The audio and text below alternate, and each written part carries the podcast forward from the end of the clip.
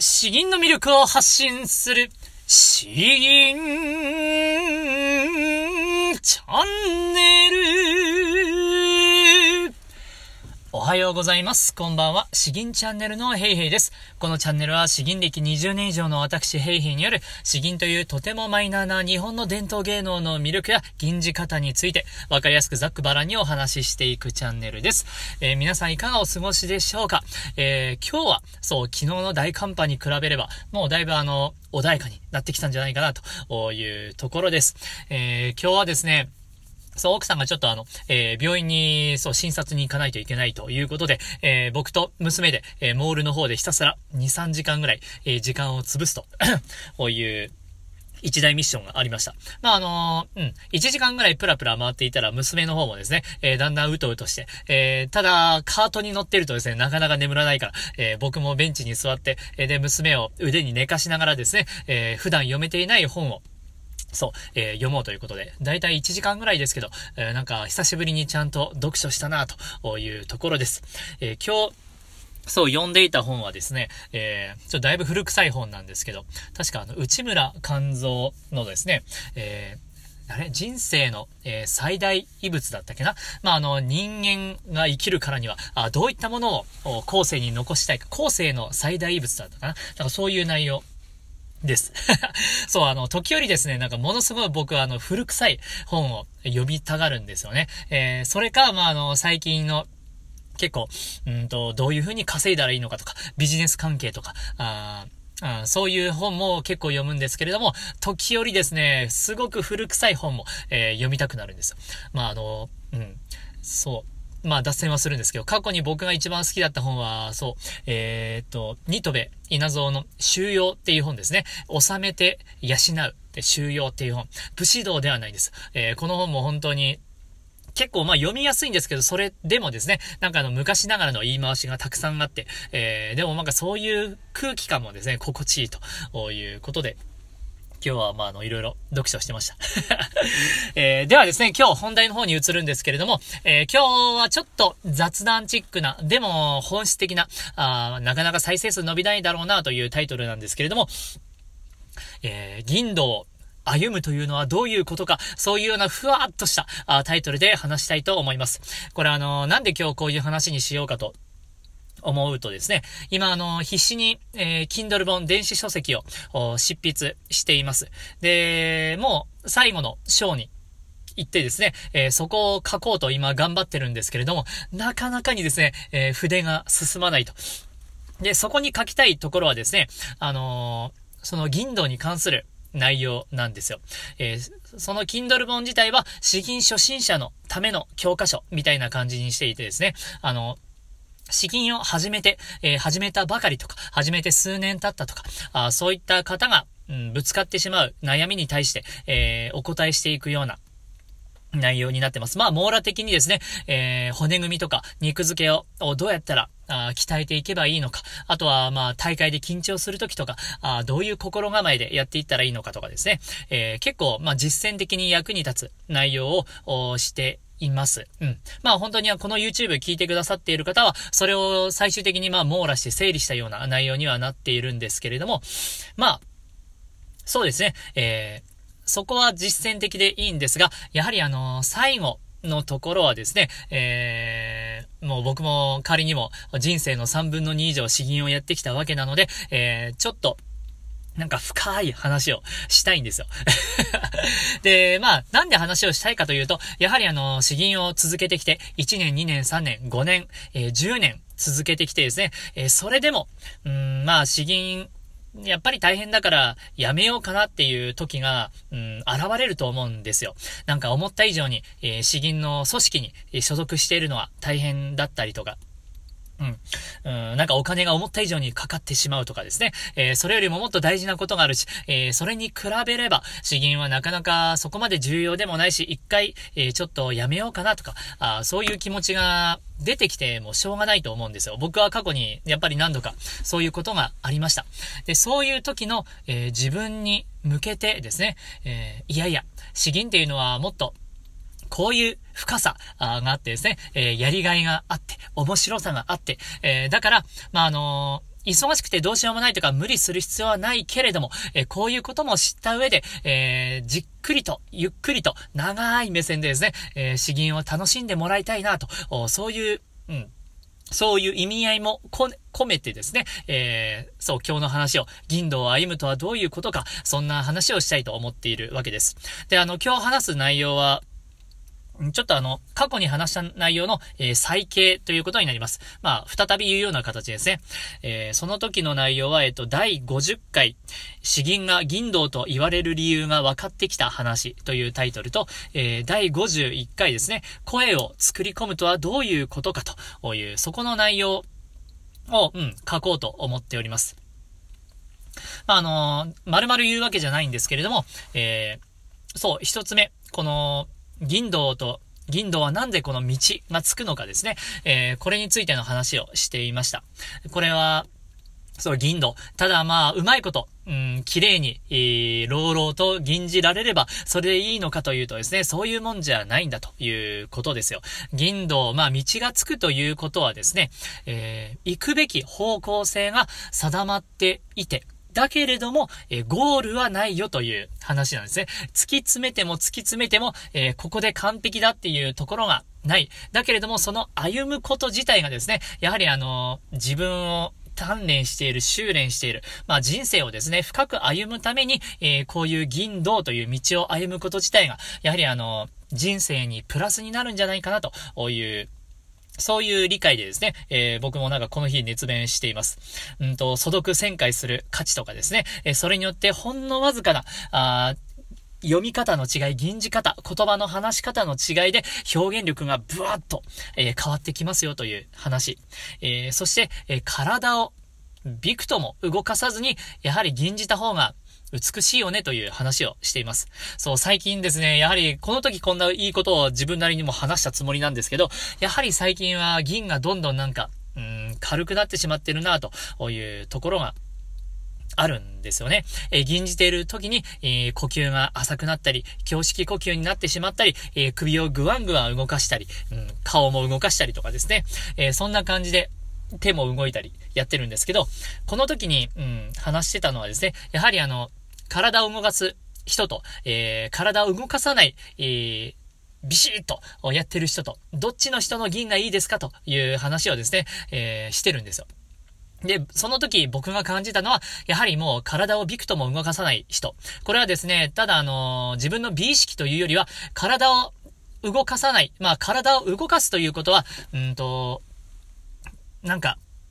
銀に対してまだあの余裕がある状態だと思うんですよね。えー、銀に本当に真剣に集中して取り組んだのであれば、えー、もう口しか動かない。それ以外を動かす余裕がない。遊びのない。えー、もうそれだけに全力集中して、えいるというもの。詩吟というものはなんか遊ぶというよりは、うんと、極めるみたいなものに近いんじゃないかなと、え思うので、やはり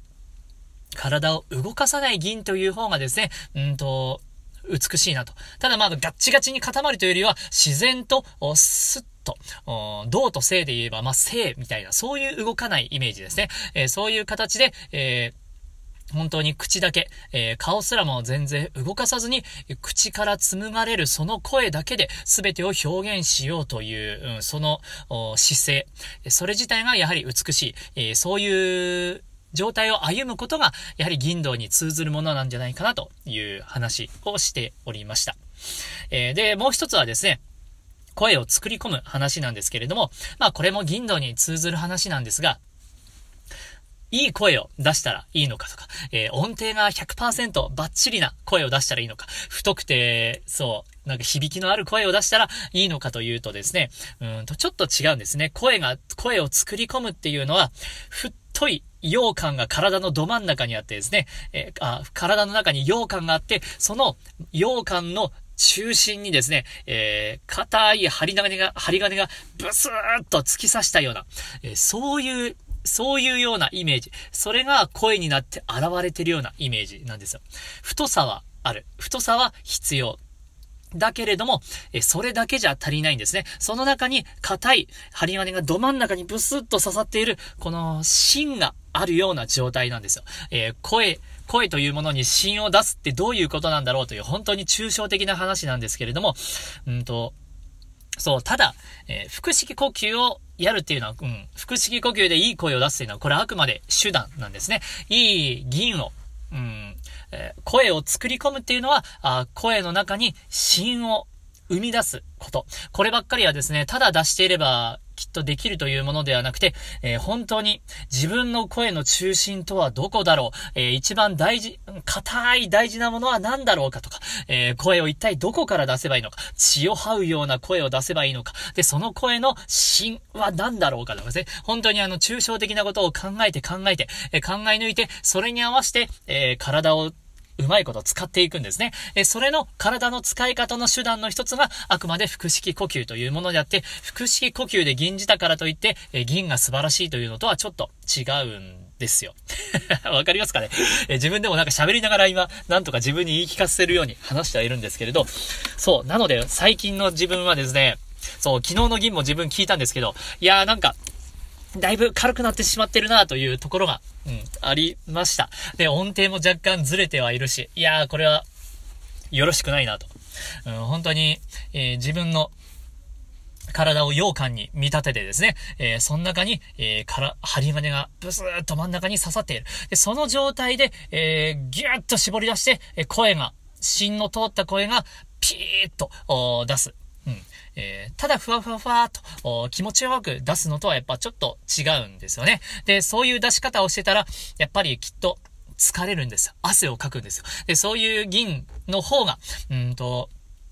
真剣味ですね。まあ、あの、聞いてて心地よいっていう銀も僕はやっぱり大事かなとは思うんですけれども、銀道を歩み続けるという意味では、やはりあの、うん、えー、逃しちゃいけない、えー見逃しちゃいけない？うん、違う、なんか うん、そう、なくしてはいけない、えー、ものは、そういう姿勢なのかなと思いまして、えー、この針金と羊羹の話、えー、これも、ちょっと、うん、最近サボってたので、改めてやらないとな、というところです。で、うん、こういう話をしてですね、えー、もっと、うん、詩吟の奥深さ、やりがいの深さ。で、こういう風な銀じ方をするとですね、ああ、自分の声はもっともっと良くなるんだな、とか、ああ、もっともっと詩吟の深みを感じられるようになるんですよ。うん。えー、そっちの方に行けば行くほど、だんだんと銀がもっと面白くなるかなと。ただ、うん、気持ちよく銀じるだけだとですね、どっかでやはり、えー、うん、なんか飽きてしまってくるところがあるのかなと思いまして、えー、そう、僕の書いている Kindle 本の最後にですね、えー、銀道歩むとは、えー、どういうことなのか、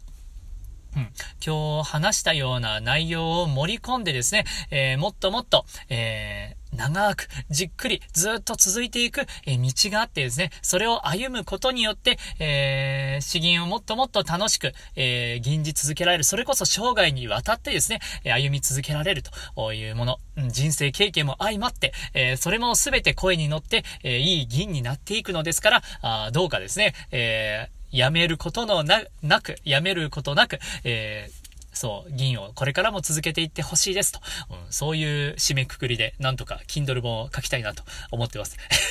本当に今今日はね、えー、ですね、喋りながら、どんな風にや最後まとめたらいいのかなと悩んでいて、まあ、今の喋ってる内容で7割方はなんとかなるかなと。昨日1時間ぐらい本当に、そう、夜、夜中にうねって、うんうんやってて、書いては消して、書いては消してたんですけど、全然進まなくてですね、これはまずいと。うん。いうところだったんで、なんかこんな感じの内容ですね、盛り込んで、えー、本当に長く、電子書籍なんですけれども、そう長く、えー、そう役に立つようなものに、まあできればペーパーバッグというので書籍版も、なんかじ、うん、自分でできるらしいんですけど、うん、本当に、えー、そう5年、10年、えー、ずっと読んでもらえるような、うん、人の役に立つような、うん、詩吟を楽しみ続けてもらえるような本を作りたいなというところです。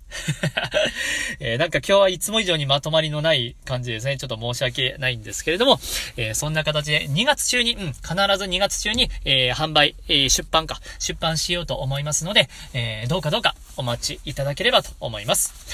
よし では、えー、後半の方、吟じていきたいと思います。えー、今日もですね、ちょっと、まあ、珍しいのかな？あんまり他の人は吟じてるのを聞いたことはないんですけれども、えー、いい内容だなと思ったんで、こちらの五言絶句を、えー、紹介したいと思います。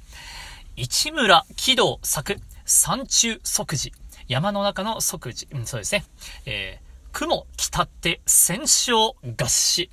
雲去って万法わかる。星山元動かず。いつに任す巨来の雲。たくさんの雲が来て多くの峰を包んでしまうと、山は一つのように見えるけれども、雲が去ってしまえば、またたくさんの峰に分かれて見える。山はもともと不動のものであり、変化して見える景色は、往来する雲によって生ずるものである。えー、本当に、なんというかな。うん。えー、大自然を見て何か学びましょうという感じなんですけど、そう、僕こういうのを好きなんですよ。自然を見て、えー、まあ、これを具体的に何かに活かそうというわけじゃないんだけれども、うん、まあ、大事なものは大事なものだし、えー、動きゆく、移ろいゆくものは移ろいゆくものだし、えー、そういうものをですね、ありのまま、あ見て、感じて、うん、意識、なんとなく、うん、覚え、覚えておきたいな、大事にしておきたいな、と、そういう内容ですね。で、こういうものは本当にあの、朗々と伸び伸びと、うん、高らかに、えー、しっかりと吟じないと、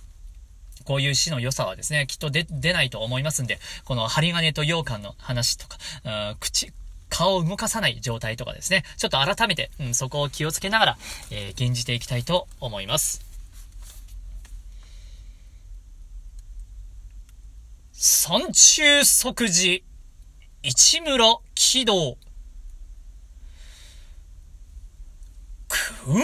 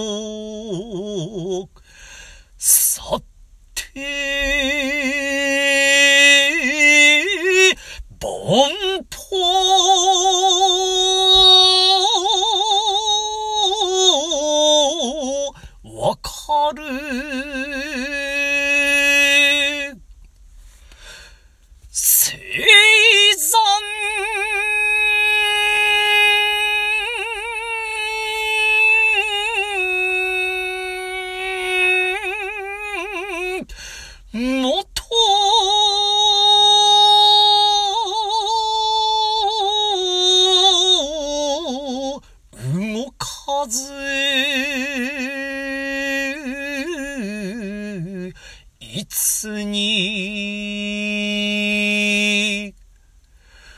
任す